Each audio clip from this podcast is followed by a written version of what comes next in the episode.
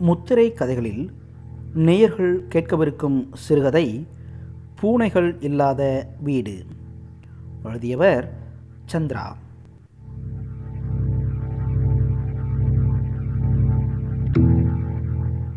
எங்கள் தெரு முழுக்க தோரணம் கட்டியிருந்தார்கள். மாவிலை மணத்து கொண்டிருந்தது. அண்ணனும் நானும் ஒளிநாடாவின் இசையை அதிகப்படுத்தி கொண்டிருந்தோம். ஒலி பெருத்து தெப்பக்குளம் தாண்டி மீனாட்சி அம்மன் கோவில் வரை கேட்டிருக்கும் போல் இருக்கிறது. எங்கள் தெருமுழுக்க கூட்டம் நிரம்பி வழிந்திருந்தது. நான் புதிதாய் போட்டிருந்த பச்சை கலர் கோடு போட்ட வெள்ளை சட்டையும் கால்களை மூழ்கிக் கொண்டிருந்த நீல பேண்ட்டுமாய் வாசலில் நின்ற கூட்டத்தை கர்வத்துடன் பார்த்தேன். அம்மாவின் பட்டுப்புடவையைப் போன்று அக்காவும் கத்தரிப்பூ நிறத்தில் பட்டுப்புடவை உடுத்தியிருந்தாள். இன்று அவள் கூந்தல் நீளமாகி சிவப்பு கலர் குஞ்சத்துடனும் தொங்கிக் கொண்டிருந்தது. தலையில் நிறைய பூ வைத்திருந்தாள். தெருவில் வெள்ளை நிற அம்பாசிடர் கார் நின்றிருந்தது. நான் ஒரு மகாராஜனைப் போல வீறு நடை போட்டு படியில் இறங்கினேன். பேண்ட் பாதம் முழுதும் நிரப்பி என்னை தடுக்கி விழ வைத்தது. உடனே பிரபுவையும் சிவகுமாரையும் பார்த்தேன். அவர்கள் சிரிக்கவில்லை. ஒரு கையில் பேண்ட்டை நன்றாக தூக்கி பிடித்தபடி காரின் முன் சீட்டில் உட்கார்ந்தேன். பேண்டின் நீளத்தின் குறைக்குவாவது நான் வளர வேண்டும் என்று நினைத்தேன். பிரபுவும் சிவகுமாரும் நாங்களும் காரில் வருகிறோம் என்றார்கள். எனக்கும் அவர்களை என் பக்கத்தில் உட்கார வைத்துக்கொள்ள ஆசைதான். அப்போது என் அண்ணன் வில்லனை போல் அவர்களை ஒரு முறை முறைத்து ஸ்டைலாக கார் கதவை திறக்க முயன்றான். அவனின் ஒல்லியான கைகளுக்கு கதவு அசைந்து கூட கொடுக்கவில்லை. பிரபு ஓடி வந்து ஒரு சேவகனைப் போல கதவை திறந்து விட்டான். அப்பவும் அண்ணன் அவனை முறைத்தான். அவன் தள்ளி போய் நின்று கொண்டான். காரில் உட்கார்ந்திருப்பதற்கான அனைத்து பந்தாக்களையும் செய்தேன். காரில் இருந்த கண்ணாடியில் தலையை சீவிக்கொண்டேன் அடம் பிடித்து அழுது தைத்த முழுக்கை சட்டையை அப்பாவை போல் மடக்கிவிட்டு அண்ணனின் அரைக்கை சட்டையை பார்த்து சிரித்தேன். சாந்தியக்காவும் அவளது தோழிகளும் சிரித்தபடி காரில் பின் சீட்டில் உட்கார்ந்தார்கள். செல்வி அக்கா வழக்கம் போல் சாந்தி அக்காவுடன் சண்டை போட்டிருப்பாள் போல. அவள் காரில் ஏறாமல் பழத்தட்டை கையில் ஏந்தியபடி சித்தி பெரியம்மா அத்தை கோஷ்டிகளுடன் நடந்து வர தயாரானாள். சின்னவளே இன்னைக்குமா வீம்பு பிடிக்கணும்? நீயும் காரில் உட்காந்துக்கடி என்ற அம்மாவை முறைத்துவிட்டு தட்டை படிக்கட்டில் வைத்துவிட்டு வீட்டிற்குள் ஓடி போய் உட்கார்ந்து கொண்டாள். செல்வியக்காள் சாந்தியக்காவை போல் இன்று தாவணி போட்டிருந்தது அழகாயிருந்தது. மேலக்காரர்கள் காருக்கு முன்னால் நின்று வாசிப்பை ஆரம்பித்தார்கள். செவ்வந்தி பூ முடிச்ச சின்னக்கா பாட்டு ஒளிப்பெருக்கியில் வாசிப்பை மீறி கேட்டுக்கொண்டிருந்தது. திடீரென்று ஒளிப்பெருக்கியின் சத்தம் நின்றுவிட்டது. புது வெள்ளை வேட்டியை மடக்கி கட்டியிருந்த அப்பா விடுவிடுவென்று காருக்கு பக்கத்தில் வந்தார். எல்லோரையும் இறங்கச் சொன்னார். சாந்தி அக்காவை தரதரவென்று வீட்டுக்குள் இழுத்து போனார். ஒளிப்பெருக்கி பாட்டு கார் மேளம் எல்லா சந்தோஷமும் போச்சு. எனக்கு அவமானம் பீத்து தின்றது. அவர் எங்களை பார்த்த ஒரு பார்வையிலேயே பிரபு சிவகுமாரு கூட்டம் யாரையும் திரும்பி பார்க்காமல் அவர் பின்னால் ஓடிக்கொண்டு போனோம். முற்றத்திலிருந்த மரநாற்காலியில் அக்காவை உட்கார வைத்து அறிவியல் புத்தகத்தை கையில் கொடுத்தார் அப்பா. அக்காவும் அதுவரை படித்து கொண்டிருந்து விட்டு சமையலறையில் தண்ணீர் குடிக்க போனவளைப் போல இயல்பாக படிக்க வேண்டிய பக்கத்தை எடுத்து படித்தாள். நீர்மூழ்கி கப்பலின் செயல்பாடுகளை கண்ணை மூடிக்கொண்டு ஒவ்வொரு வரியாக மனப்பாடம் செய்தாள். அப்பா எங்களிடம் அதிகாரத்தை கட்டவிழ்க்கும் முன்னே நான் முற்றத்தின் தெற்கு மூலையிலும் அண்ணன் வடக்கு மூலையிலும் உட்கார்ந்து படித்து கொண்டிருந்தோம். செல்வியக்கா கோவிலை தாண்டியிருந்த கொய்யா மரத்தருகில் நடந்தபடி படித்தாள். அம்மா கல்யாணம் நின்று போனதில் பெரும் வருத்தம் அடைந்தவளாக சித்தி பெரியம்மாவுடன் சமையலறையில் உட்கார்ந்து அழுதாள். அப்பா வாதியாரை போல் கைகளை பின்னால் கட்டி எங்களை எல்லாம் கவனித்து கொண்டிருந்தார். எல்லாத்துக்கும் காரணம் செல்வியக்கா தான் அவள்தான் முதலில் கோபித்து கொண்டு வந்தாள். மாப்பிள்ளையையும் பார்க்கவில்லை. கார் ஊர்வலமும் போச்சு. கோபத்துடன் எழுந்து போய் அவளை என் கை ஓய மட்டும் அடித்தேன். டேய் செந்திலு எந்திரிடா. எதுக்குடா இப்படி கையை தூக்கி காற்றுல அடிச்சிட்டு இருக்க? ராத்திரி பேய் கதை கேட்காத கெட்ட கெட்ட கனவாக வரும்னு சொன்னால் கேட்குறியா? அம்மா ராத்திரி கல்யாண கதை தாம்மா சொன்னேன் என்றேன் கண்களை கசகியபடி உனக்கு தினமும் இதே வேலையாக போச்சுடா. ராத்திரி கதை கேட்குறது காலையில் கனவு கண்டுகிட்டே எந்திரிக்கிறது. சரி எந்திரி காப்பியை குடிச்சிட்டு பெரியப்பா வீட்டுக்கு போயிட்டு வா. சீக்கிரம் சோறாக்கணுமில்ல என்ற அம்மாவிடம் சீனி அண்ணனை போக சொல்லு. தினைக்கு நானே போக முடியாது. பெரியப்பா முறைக்கிறாருமா அண்ணன் பெரிய பையனாயிட்டான்ல வெக்கப்படுறான்டா. நீ போயிட்டு வாடா. நான் ஆறாவது படிக்கிறேன். அவன் எட்டாவது படிக்கிறான். அதுக்குள்ளே அவன் பெரிய பையனாயிட்டானா? நானும் டவுசர் போட்டிருக்கேன் அவனும் டவுசர் போட்டிருக்கான். அவன் பேண்ட் போடட்டும் அப்போ தான் பெரியவனாவான் அம்மா என் நாடியை பிடித்து கெஞ்ச ஆரம்பித்து விட்டாள். செல்வி அக்கா அதற்குள் குளித்து முடித்து யூனிஃபார்ம் போட்டிருந்தாள். அவள் ஆம்பளை பையன் சட்டை போட்டிருந்தது எனக்கு எரிச்சலாக இருந்தது. இப்படி இவள் சட்டை போட்டுக்கொண்டு அலைந்தால் ஊரில் யார்தான் என்னை ஆம்பளையாக மதிப்பார்கள்? அதுவும் கூட படிக்கும் இந்துமதி. நான் ஆம்பளை பையன் என்பதை கொஞ்சம் கூட மதிக்காமல் சண்டை வரும்போதெல்லாம் என்மேல் உட்கார்ந்து முதுகில் குத்துகிறாள். அவருடன் சண்டை போட தினமும் கொஞ்சம் அதிகமாக சாப்பிட வேண்டியிருக்கிறது. அதற்கும் கொஞ்சம் காலமாக வீட்டில் வழியில்லாமல் போய்விட்டது. ராத்திரி விளையாடும்போது அவள் என்னை அடித்ததும் வீட்டுக்கு வந்து சாப்பிட்டு விட்டு வீரமாகி போய் அடிக்கலாம் என்றால் அம்மா சோத்து பாத்திரத்தை எல்லாம் கழுவி வைத்திருக்கிறது. பெரியப்பா வீட்டுக்கு போய் அரிசியும் பருப்பும் வாங்கும் நாளிலிருந்து இப்படித்தான் வீட்டில் மறுசோறு சாப்பிட முடியாமல் போய்விடுகிறது. தினமும் ஒரு படி அரிசி என்று கணக்கு வைத்துத்தான் கொடுக்கிறார் பெரியப்பா. அம்மா எப்படியோ கெஞ்சி கூத்தாடி தினமும் என்னை பெரியப்பா வீட்டிற்கு காலையில் அனுப்பிவிடுகிறது. நானும் சாந்தி அக்கா தையல் பீரியடில் பின்னிய சிவப்பும் வெள்ளையும் கலந்த வயர் பைக்குள் ஒரு மஞ்சள் துணிப்பையை எடுத்துக்கொண்டு அடுத்த தெருவில் இருக்கும் பெரியப்பா வீட்டுக்கு போகிறேன். பெரியம்மா நான் போவதற்கு முன்பே அரிசி பருப்பு காய் எல்லாவற்றையும் ரெடியாக வைத்திருக்கும். முன்னெல்லாம் சாப்பாட்டுக்கு செலவுக்கு மாதம் ஒரு முறை என்று பணமாகத்தான் கொடுத்து கொண்டிருந்தார்கள். பாதி மாதத்திலேயே பணத்தை செலவழித்துவிட்டு சாப்பாட்டுக்கு வழியில்லை என்று அவர்கள் வீட்டு பக்கம் போய் நின்றதும் இப்படி தினமும் அரிசியாக கொடுப்பதை வழக்கமாக்கிவிட்டார்கள்.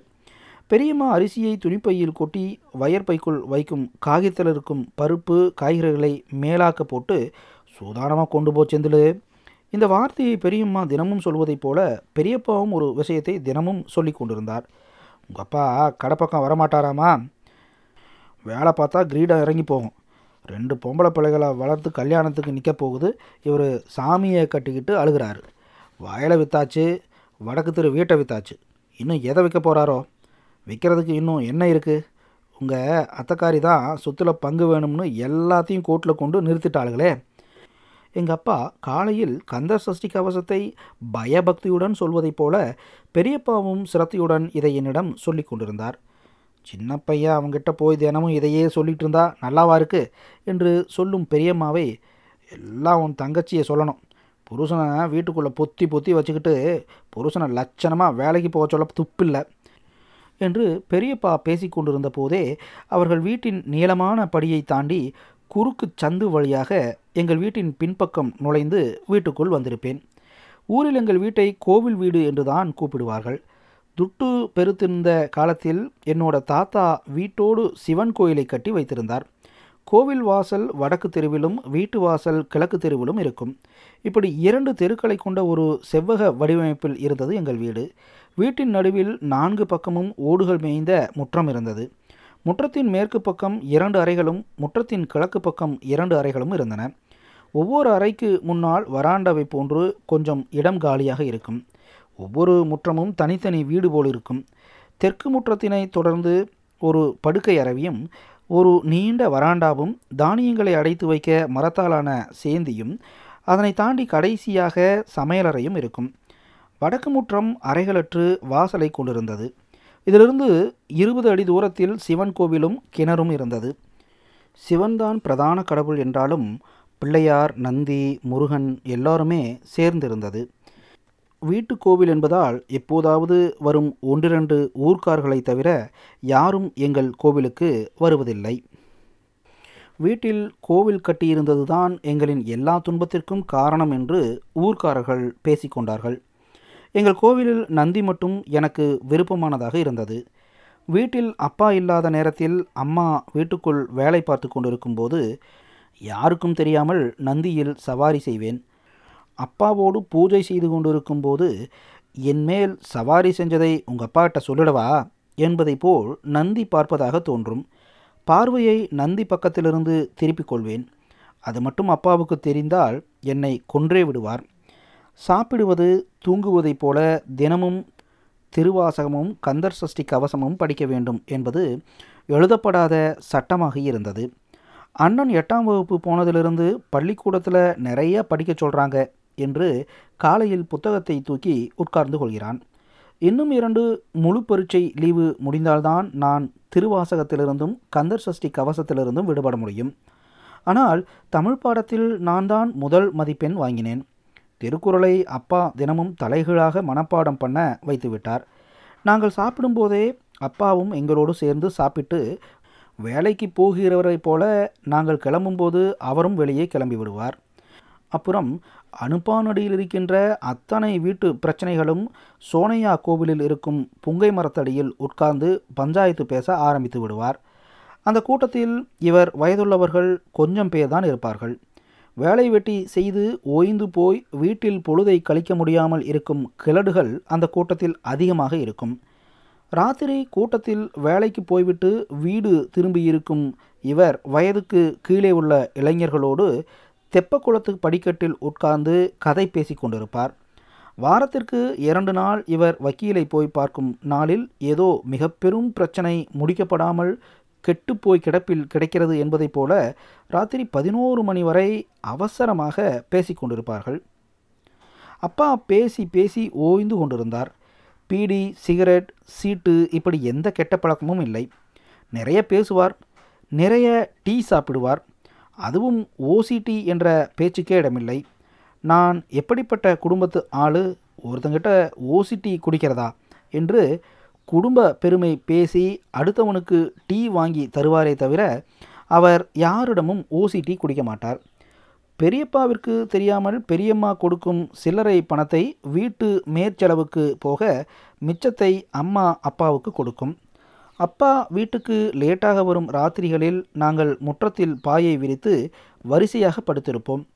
அப்போதெல்லாம் யாருடையதோ போல அம்மா தன்னுடைய கதையை எங்களிடம் சொல்லும். அம்மாவின் ஜாக்கெட் பின்னை நோண்டியபடி வயிற்று சூட்டின் வெதுவெதுப்பில் படுத்தபடி கதையை கேட்டுக்கொண்டிருப்பேன் அம்மாவின் ஜாக்கெட் பின்னை நோண்டும் பழக்கம் வெகு நாட்களாக என்னை விட்டு போகவில்லை. அக்காக்களும் அண்ணனும் என்னை ஓயாமல் கிண்டல் செய்த பின்புதான் அதனை கைவிட்டேன். அம்மாவிடம் கதை கேட்டுக்கொண்டே அதற்கு இணையாக கற்பனையிலும் மூழ்கிவிடுவேன் செல்வி அக்கா சாந்தி அக்கா சீனி அண்ணன் எல்லோரும் கதையை கேட்டுக்கொண்டிருந்தாலும் அம்மா என்னை பார்த்துத்தான் கதை சொல்லி கொண்டிருக்கும். என்னடா செந்தில் கதையை கேட்குறியா? என்று என் கற்பனையை அறிந்தது போல அவ்வப்போது கடிவாளத்தை போட்டு கதையை தொடர்ந்து சொல்லும். உலகத்தில் மிக சுவாரஸ்யமானதும் நெகிழ்வானதும் எங்கள் அம்மா வாழ்ந்த கதைதான் என்று நினைத்து கொள்வேன். வாழ்க்கையை சொல்லி தீர்ந்து போன அம்மா ஒரே கதையை வேறு வேறு வடிவங்களில் மாற்றிச் சொல்லும். ராஜாராணி கதை சொல்லும்போதும் முதல்ல ராணி சந்தோஷமாக இருப்பாள் அப்புறம் ராணியோட வாழ்க்கை அலை புரண்டு சோகமாகிடும் இல்லையென்றால் கொடுமைப்பட்டு வேலைக்காரியாக இருக்கும் இளவரசி ஏஞ்சலாக மாறிவிடுவாள். அம்மா சொல்லும் எல்லா கதைகளும் சந்தோஷமும் துக்கமும் சேர்ந்ததாகத்தான் இருக்கும். முன்பு சொன்ன கதையின் ஜாடையில் இன்னொரு கதை இல்லாமல் இருந்தாலும் அம்மாவைத்தான் எல்லா கதைகளிலும் கதாநாயகியாக நினைத்து கொள்வேன். எங்கள் வீட்டில் வறுமை இருந்தாலும் அம்மாவும் நாங்களும் நண்பர்களைப் போல் விளையாடி கொண்டிருந்தோம். எது வாங்கி சாப்பிட்டாலும் அம்மாவுக்கும் சேர்த்து ஐந்து பங்காக்கி சாப்பிடுவோம். நான் என்னோட பங்கை சீக்கிரம் சாப்பிட்டு விடுவேன். அம்மா எப்போதும் தன் பங்கை கடைசியில்தான் சாப்பிடும். அது எனக்கு கொடுப்பதற்காகத்தான். சீக்கிரம் சாப்பிடுமா? இவன் உன் பங்கை பிடிங்குவான் என்று அண்ணன் என் பங்கு இருக்கும் கையை பிடித்து கொள்வான். சின்ன பையன் அவனுக்கு ஆசையாக இருக்கும்ல. இனிமே நான் சாப்பிட்டு என்ன ஆக போகுது என்று தன் பங்கில் பாதியை அம்மா கொடுத்துவிடும். எனக்கு விவரம் தெரிய தெரிய என் பங்கை கடைசியாக சாப்பிட்டேன். திருடன் போலீஸ் விளையாட்டு தாயம் ஒளிந்து விளையாடுவது என்று விளையாடி தீர்க்காத தனது இளமை காலத்தையெல்லாம் அம்மா சரிக்கு சமமாக எங்களோடு பகிர்ந்து கொண்டது. கையில் பணம் புழங்கவில்லை என்றாலும் வீட்டில் இருந்த பல பொருள்கள் நாங்கள் வசதி படைத்தவர்கள் என்பதை எங்களை அறியாமல் எங்களுக்குள் ஞாபகப்படுத்தி கொண்டே இருந்தது. சுவருக்குள் புதைந்திருக்கும் மர அலமாரிகள் நீளமான சமையலறை முற்றத்து பெரிய மரத்தூண்கள் இப்போது காலியாக கிடக்கும் தானியச் சேந்தி இன்னும் இன்னும்.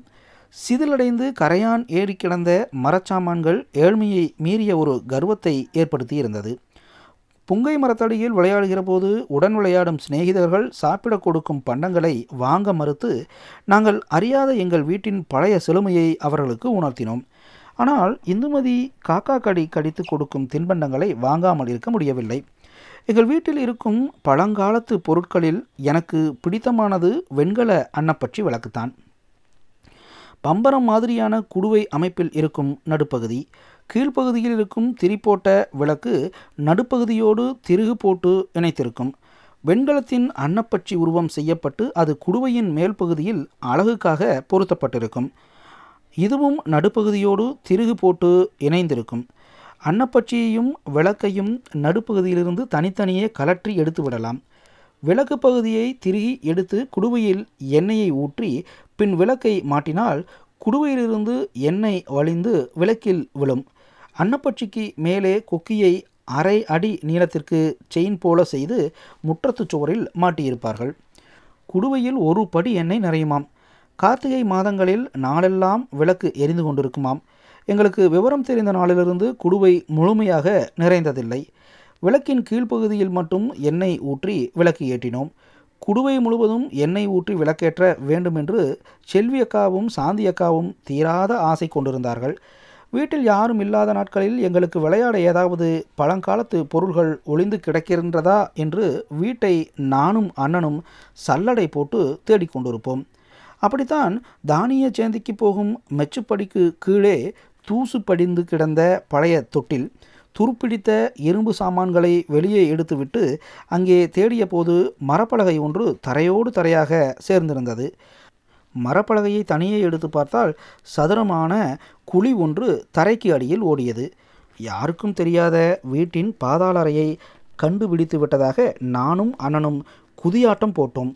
இருண்ட குழி ஆழமாகி உள்ளே இழுத்துக்கொண்டால் என்ன செய்வது என்று யோசித்து கொண்டிருக்கும் போதே அப்பா வரும் அரவம் கேட்க எல்லாவற்றையும் பழையபடி மூடிவிட்டோம். ராத்திரி வீட்டில் எல்லோரும் தூங்கிய பின் நானும் அண்ணனும் குசுகுசு என்று இதை பற்றியே பேசிக்கொண்டிருந்தோம் ஆளரவமற்ற இன்னொரு நாள் அண்ணன் பேட்டரி லைட்டை உள்ளே அடிக்க நான் குழிக்குள் இறங்கினேன். அது என் உயரத்திற்கும் கொஞ்சம் குறைவாகவே இருந்தது. அந்த குழிக்குள் ஒரு பழங்காலத்து இரும்பு பெட்டி புதைக்கப்பட்டிருந்தது. அதை முழுவதுமாக துளாவி தேடினேன். ஒரு பித்தளை செம்பு குழந்தைக்கு பால் புகட்டும் சங்கு களிமண்ணில் செய்யப்பட்ட ஏதோ சாமியின் உருவம் தவிர காலியாகத்தான் கிடந்தது பெட்டி. ஏமாற்றம் பொங்க பித்தளை செம்பை மட்டும் எடுத்துக்கொண்டு வெளியேறினேன். கடகடவென்று செம்புக்குள் ஏதோ சத்தம் வந்தது. செம்பை கவிழ்த்து பார்த்தால் பழைய தாயத்து பழைய நாணயம். அப்புறம் முடிந்த துணி ஒன்றும் இருந்தது. முடிச்சை அவிழ்த்து பார்த்தால் சரஸ்வதி படம் போட்ட ஒரு வெள்ளி காசும் ஒரு தங்க காசும் மின்னிக் கொண்டிருந்தது. ஓடிப்போய் அம்மாவிடம் கொடுத்தோம். எல்லா சொத்தும் திரும்பி வந்ததைப் போல அம்மா சந்தோஷப்பட்டது. தங்க காசும் கிடைத்த பின் எல்லோருக்கும் தெரியும்படியே வீட்டை நோண்ட ஆரம்பித்தோம். அதற்கு பின் ஒரு பித்தளை காசு கூட எங்கள் கைக்கு சிக்கவில்லை. ஆனால் அம்மா மறுபடியும் தாத்தாவின் செல்வ செழிப்பை பற்றி கதை சொல்ல அது ஆதாரமாய் அமைந்து விட்டது அப்போதெல்லாம் தாத்தாவிடம் பெட்டி பெட்டியாக வெள்ளிக்காசு இருக்குமாம். மாதம் ஒரு முறை பௌர்ணமி வெளிச்சத்தில் வெள்ளிக்காசை எல்லாம் காய போடுவாராம். பளீரென்று மின்னும் நிலா வெளிச்சம் பட்டால் வெள்ளி கருத்து போகாமல் பளபளவென்று அப்படியே இருக்குமாம். அம்மா இப்படி கதை சொல்லியே தன்னைத்தானே திருப்திப்படுத்தி கொண்டது. நல்லா படிக்காமல் சொத்தை நம்பி இருந்ததால் தானே எந்த வேலைக்கும் போக முடியாமல் போச்சு. படிக்காததால் கோர்ட்டு கேஸுன்னு ஏமாந்து போயாச்சு. நாங்களாவது படித்து பேங்க் ஆஃபீஸர் கலெக்டர் டாக்டர் என்று பெரிய வேலையில் இருக்க வேண்டும் என்று அப்பா ஆசைப்பட்டார்.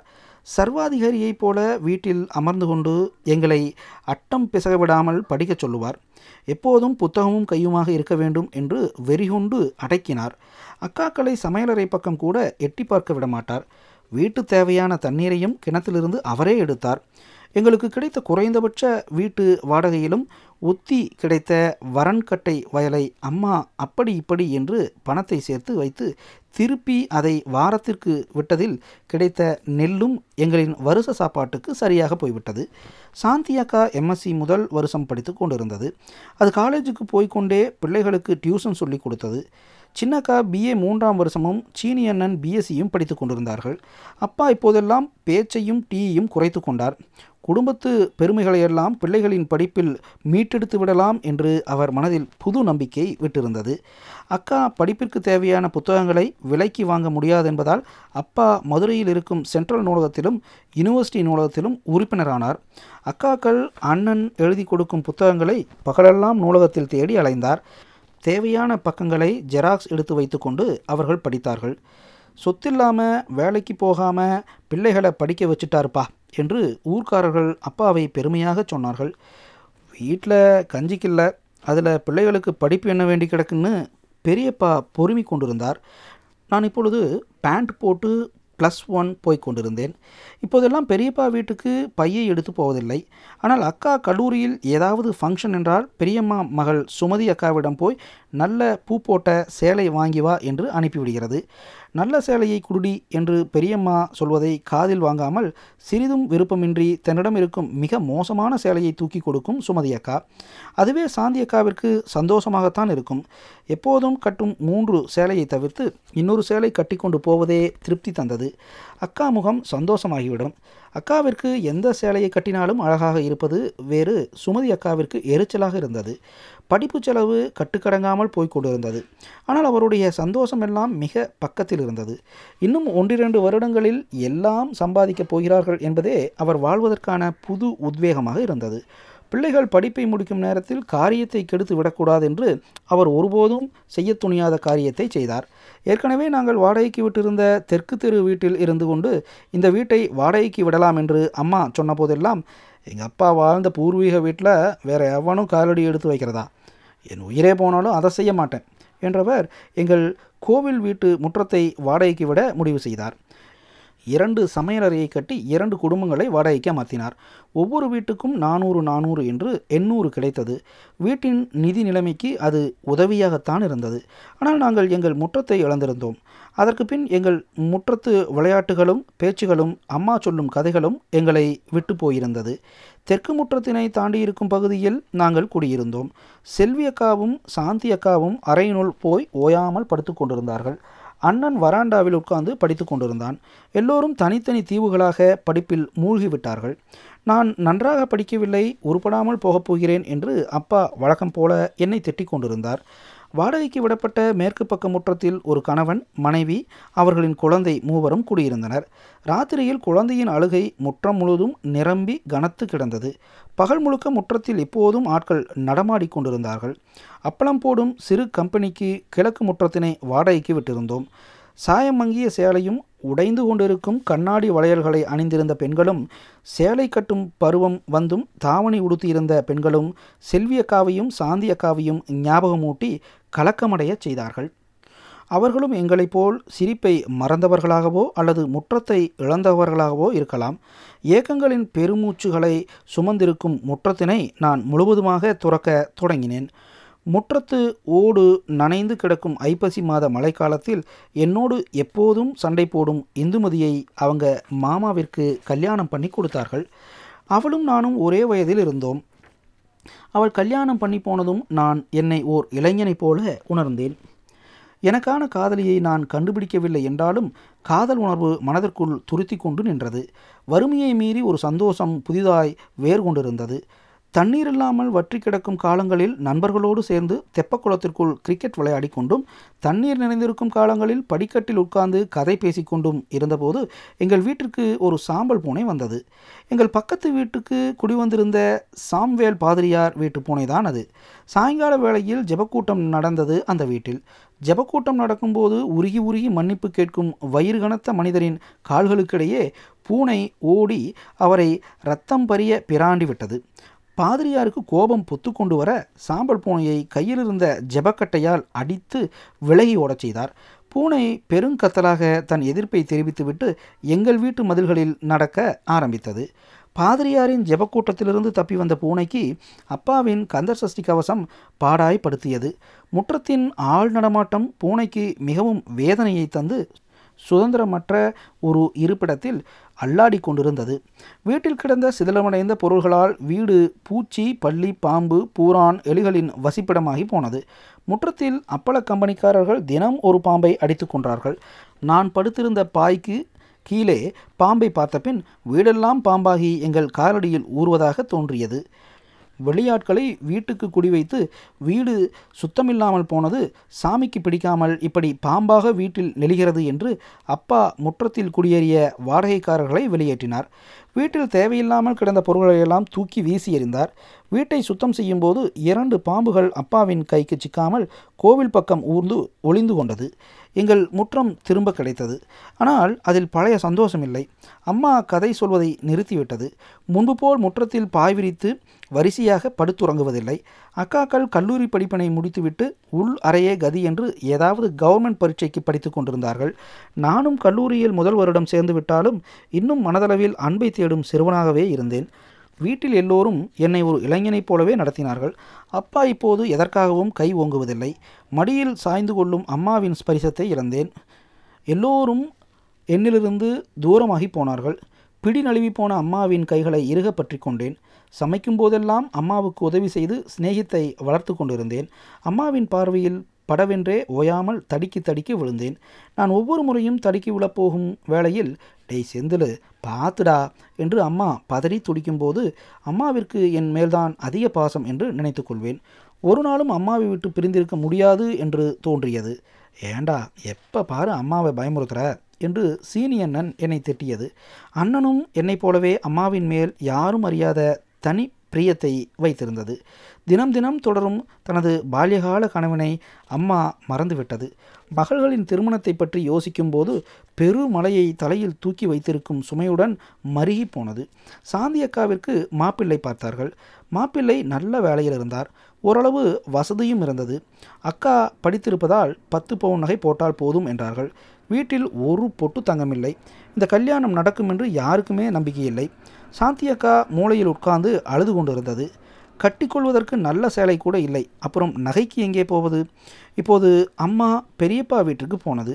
நகையோடு திரும்பி வந்து சாந்தி அக்கா கழுத்தில் பத்து பவுன் பெருமானமுள்ள நகையும் மீதி நகையை செல்வி அக்கா கழுத்திலும் போட்டது. பெரியப்பாவிற்கு கோவில் கட்டி கும்பிடலாம் என்று செல்வி அக்காவும் நானும் பேசிக்கொண்டோம். எல்லாம் தெரிந்ததைப் போல சீனி அண்ணன் பேசாமல் இருந்தது. என்னை விட அண்ணனிடம்தான் அம்மா இன்னும் ரகசிய பகிர்வினை கொண்டிருந்தது. அம்மா வாய் திறந்து இது நம்மளோட நகைதாண்டா என்றது ஒன்றும் புரியாமல் அம்மாவையே பார்த்து கொண்டிருந்தேன். நம்ம சொத்து கோர்ட்டு கேஸுன்னு போயிட்டு இருந்தப்போ பெரியப்பா ஜவுளி கடையிலும் பெருத்த நஷ்டமாக போச்சு. தன்னோட நகைகளை கொடுத்தும் பணம் பத்தலைன்னு அக்கா என்கிட்ட வந்து நகையை கொடு தொழில் விருத்தியானதும் திருப்பி தந்துடுறேன்னு கேட்டுச்சு. நம்ம வீட்லேயும் இருக்கிற பொருள்லாம் அழிஞ்சுக்கிட்டே போகுது. அதாவது மிஞ்சட்டும் தான் அதை கணக்கில் வைக்காமல் விட்டுட்டேன். பெரியப்பா நகையை திருப்பி கொடுக்குறேன்னு சொன்னப்பெல்லாம் வேணான்னுட்டேன். அதுக்கு வட்டி மாதிரி தான் தினம் தினம் சாப்பாட்டுக்கு அரிசி கொடுத்தாங்க என்றதும் எனக்கு கண்ணீர் மிதந்து கொண்டு அம்மாவின் மேல் கோபமாக வந்தது. ஒவ்வொரு நாளும் ஒரு பிச்சைக்காரனைப் போல அவங்க வீட்டு வாசற்படியில் வெட்கம் பீத்து தின்ன கூனி குறுகி நின்று அரிசியை வாங்கி வந்திருக்கிறேன். அதுவும் பெரியப்பா பையனுடன் கூட விளையாடும்போது நான் ஜெயித்தாலும் அவனுக்கு விட்டு கொடுக்க வேண்டியிருந்தது. இல்லையென்றால் நாளைக்கு எங்கள் வீட்டுக்கு அரிசி வாங்க வாடி எங்கள் அப்பாட்ட சொல்லி கொடுக்கேன் விடாமல் செய்கிறேன் என்பான். அம்மா என்னை பழிவாங்கி விட்டதாக மொட்டை மாடியில் தனிமையில் அழுது கிடந்தேன். டேய் இதை போய் பெரிய விஷயமா நினச்சிக்கிட்டு என்று எல்லோரும் என்னை சமாதானம் செய்தார்கள். அம்மாவை தவிர யாரும் என் வழி அறியாதவர்களாக இருந்தார்கள். அம்மா மட்டும் என் கைகளை பிடித்து கெஞ்சியது. சாந்தி அக்காவிற்கு கல்யாணம் முடிந்து இரண்டு மூன்று மாதங்களிலேயே செல்வி அக்காவிற்கு கல்யாணம் முடிந்தது. அப்பா ஒத்திக்கி கிடந்த தெற்கு தெரு வீட்டை விற்று கல்யாண செலவுக்கு பயன்படுத்தி கொண்டார். அக்கா பற்றிய என் கல்யாண கனவில் வந்தது போல அப்பா நடந்து கொள்ளவில்லை. எல்லா வேலையும் உற்சாகமாக அவரே செய்து முடித்தார். அக்காக்களை வீட்டில் இருக்காமல் வேலைக்கு போகச் சொன்னார். சீனி அண்ணனுக்கு சிவகங்கையில் ப்ரொஃபஸர் வேலை கிடைத்தது. நானும் அம்மாவும் அப்பாவும் வீட்டில் தனித்திருந்தோம். எங்களுக்கிடையேயான பேச்சுவார்த்தை குறைந்து போயிருந்தது. மசக்கையில் மயங்கி கொண்டிருந்த சாம்பல் பூனை மதிலிலிருந்து இறங்கி மெச்சில் தானிய அறையில் ஒதுங்கி கொண்டது ஐந்து பூனைக்குட்டிகளை பிரசவித்தது சாம்பல் பூனை. அம்மா தானிய அறையில் ஒரு வட்டியில் பாலை ஊற்றி வைத்தது. சாம்பல் பூனை குட்டி பூனையை வாயில் கவ்வி ஒரு இடத்திலிருந்து இன்னொரு இடத்திற்கு கொண்டு செல்லும் அழகை பார்த்து அம்மா மகிழ்ச்சி அடைந்தது. சாம்பல் பூனை பாதிரியார் வீட்டை முழுவதுமாக மறந்து அதன் குட்டிகளுடன் எங்கள் முற்றத்து வழியில் நடந்து தெரிந்தது. பூனையின் பொருட்டு நானும் அம்மாவும் பழையபடி சிநேகிதமானோம். சாம்பல் பூனையையும் அதன் குட்டிகளையும் பற்றி வாய் ஓயாது அம்மா பேசிக்கொண்டிருந்தது இரண்டு பூனைகளை நாய் கவ்விக்கொண்டு போனதும் சாம்பல் பூனை வெறிகொண்டு என்ன செய்தும்? வீட்டில் பெருகி கிடந்த எலிகளை துப்புரவாக வீட்டிலிருந்து அடித்து துரத்தியது. கரிப்பி சிவப்பி பொன்னி என்று ஒவ்வொரு பூனைக்கும் ஒரு பெயர் வைத்து நானும் அம்மாவும் கூப்பிட்டோம். சாம்பல் பூனையை மட்டும் பெரிய பூனை என்றோம். டேய் இந்த கரிப்பிக்கு எவ்வளவு திமிரு பாருடா. நான் வச்ச சோறை சாப்பிடாம அப்படியே வச்சிருக்கு. கருப்பியும் சிவப்பியும் சண்டை போட்டுச்சுடா. தினமும் நான் கல்லூரியிலிருந்து திரும்பும்போது இப்படி பூனைகளை பற்றிய கதைகளை மட்டுமே சொல்லி கொண்டிருந்தது அம்மா. நானும் பதிலுக்கு இந்த கரிப்பி அப்படியா செஞ்சிச்சு? நான் கவனிச்சுக்கிறேன் என்பேன். பொண்ணு யாருக்கும் தெரியாமல் காணாமல் போன அன்று அம்மா சாப்பிடாமல் தூங்கியது. பிள்ளை பாசம் போல பூனை பாசமும் அம்மாவிற்கு ஒட்டி கொண்டது. சேட்டை செய்யும் சிறுவனை கண்ணெதிரிலேயே வைத்திருப்பது போல கரிப்பி பின்னாடியும் சிவப்பி பின்னாடியும் அம்மா அலைந்து கொண்டிருந்தது. எங்கள் அம்மாவின் குழந்தைகளைப் போல கருப்பியும் சிவப்பியும் அம்மா மடியில் படுத்துறங்கியது. கருப்பி பாலை மட்டும் விரும்பி சாப்பிடும். மற்ற பொருட்களை மோந்து கூட பார்க்காது. சிவப்பி எது கொடுத்தாலும் சாப்பிட்டு கொள்ளும். சாந்தியக்கா பிரசவத்துக்கு அம்மா போயிருந்த நேரத்தில் கருப்பியும் ஒரு நாள் காணாமல் போனது. அக்கா வீட்டில் இருந்த அம்மாவிடம் இதை நான் தெரியப்படுத்தவில்லை. வீட்டுக்கு திரும்பிய அம்மா நான் கருப்பிக்கு பால் ஊற்றாததால் தான் அது வீட்டை விட்டு ஓடிப்போனது என்று என்மேல் குறைபட்டு கொண்டது. தான் ஆசைப்படும் அனைத்தும் இப்படி பாதியிலேயே முறிந்து போகும் துரதிர்ஷ்டத்தை நினைத்து பெரும் கவலை கொண்டது அம்மா. அண்ணன் தனியாக சமைக்க சாப்பிட கஷ்டப்படுகிறது என்று அம்மா அண்ணனோடு சிவகங்கையில் ஒரு வீடெடுத்து தங்கியது.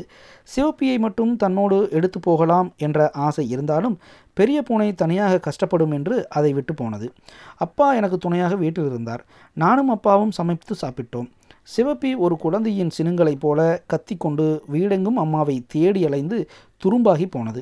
கடைசி செமஸ்டர் முடிந்ததும் சிவகங்கைக்கு உடனே வரச் சொல்லி அம்மாவும் அண்ணனும் கடிதம் எழுதினார்கள். சிவப்பி எப்படி இருக்கு என்று அம்மா விசாரித்து எழுதிய கடிதத்திற்கு தெருவில் அடிபட்டு சிவப்பி செத்துப்போனது என்று சொல்லாமல் சிவப்பியும் எங்கேயோ போய் காணாமல் போனது என்றேன். அதற்கு பின் வந்த கடிதங்களில் மீதமிருந்த பெரிய பூனையை பற்றி ஒரு வார்த்தையை கூட அம்மா குறிப்பிடவில்லை. எலிகளை வேட்டையாடி ஓய்ந்த பெரிய பூனை தானிய சேந்தியில் செத்து கிடந்தது பற்றியும் அதை புதைத்த அன்று என்மேல் வீசிய பூனை வாசனை பற்றியும் அம்மாவிடம் சொல்லவில்லை. முற்றத்து வீட்டை அடைத்து போட்டுவிட்டு நானும் அப்பாவும் சிவகங்கைக்கு போன பின்பும் அம்மா பெரிய பூனை எப்படி இருக்கு? என்று கேட்கவில்லை. அதற்கு மேல் பூனையின் தொடர்பாக எந்த கெட்ட செய்தியையும் அம்மா அறிய விரும்பாமல் இருந்தது. அப்பா தான் போகிற போக்கில் நம்ம பெரிய பூனையும் செத்துப்போச்சில்ல என்றார். அம்மா எதுவுமே காதில் விழாதது மாதிரி நடந்து கொண்டது. நானும் அம்மாவும் செல்வி அக்காவும் சாந்தி அக்காவும் சீனிய அண்ணனும் சேர்ந்து படித்துறங்கிய முற்றம் என்று பூனைகளும் இல்லாமல் யாருமற்று வெறுமையாக தனித்து கிடைக்கிறது என்பதை அம்மாவுக்கு எப்படி சொல்வது?